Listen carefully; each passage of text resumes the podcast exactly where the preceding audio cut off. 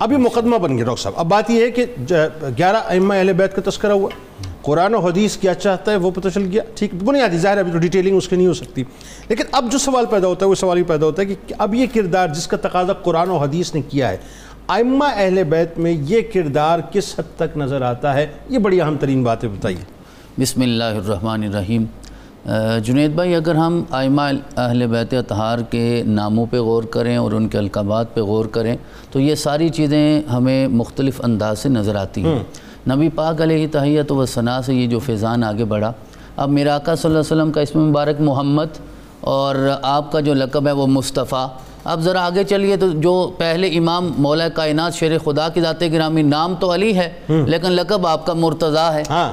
اور اب جو دوسرے امام حضرت امام حسن نام حسن ہے لقب مجتبہ ہے۔ اب ذرا یہاں دیکھیے نا جب ہم نام دیکھتے ہیں جس طرح قبلہ پیر صاحب نے اشارہ کیا کبھی محمد ہے کبھی علی ہے پھر محمد ہے پھر علی ہے۔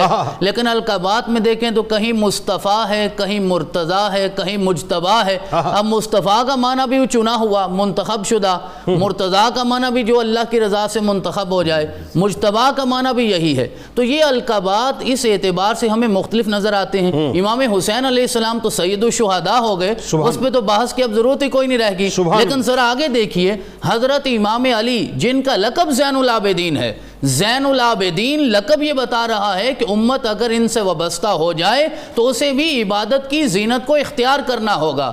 کبھی زین العابدین زمانہ انہیں کہتا ہے کبھی سید الساجدین انہیں کہتا ہے۔ سید الساجدین بھی ہیں زین العابدین بھی ہیں۔ جن حالات میں آپ نے امامت سنبھال کر امت کی اصلاح کی ہے کن تم خیر امت عملی صورت میں بتایا ہے کہ وہ کون ہوتا ہے۔ پھر آپ کے جو لخت جگر ہیں حضرت امام محمد جنہیں باقر العلوم آپ نے بھی کہا۔ اب باقر العلوم علوم سے مراد یہ ہے کہ آپ نے علوم کو اتنی وسعت دی ہے کہ اہل بیت اطہار کا نام جو وارث نبی ہونے کے اعتبار سے علوم میں وارث نبی ہونے کے اعتبار سے ہے وہ امام باقر پہ آ کے اپنے عروج پہ پہنچ جاتا ہے۔ لیکن اصل نام آپ کا محمد ہے۔ لیکن آپ کا جو لقب ہے وہ باقر العلوم ہے۔ پھر امام جعفر نام جعفر ہے لقب صادق ہے۔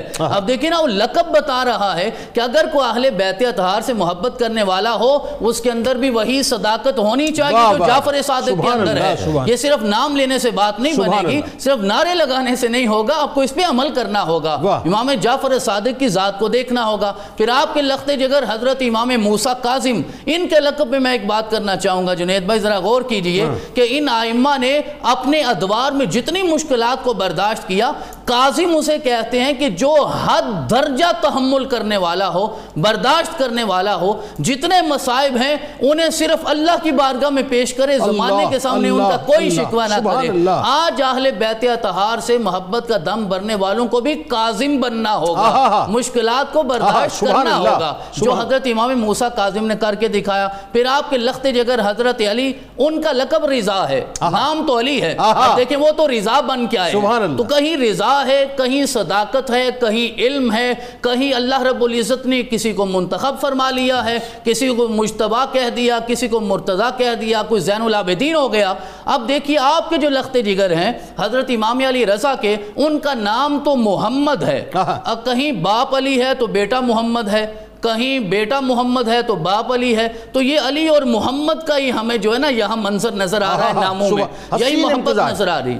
جی حضرت امام محمد نام محمد ہے لیکن لقب آپ کا تقی بھی ہے اور جواد بھی ہے۔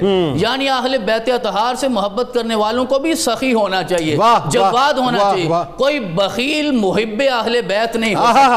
اہل بیت کی بارگاہ میں وہ کامیاب نہیں ہو سکتا۔ جو بخیل ہو اور کنجوس ہو زیادہ جواد ہونا چاہیے۔ آپ کے لخت جگر نام علی ہے لیکن لقب آپ کا نکی ہے۔ جو بخاری سادات کے جد ہیں انہیں بھی اپنی ذات میں نکاہت کو پیدا کرنا ہوگا۔ نکاہت سے مراد یہ ہے کہ آپ کو پاکیزہ ہونا اپنے آپ کو متحر کرنا ہوگا۔ اور لقب آپ کا ہادی ہے۔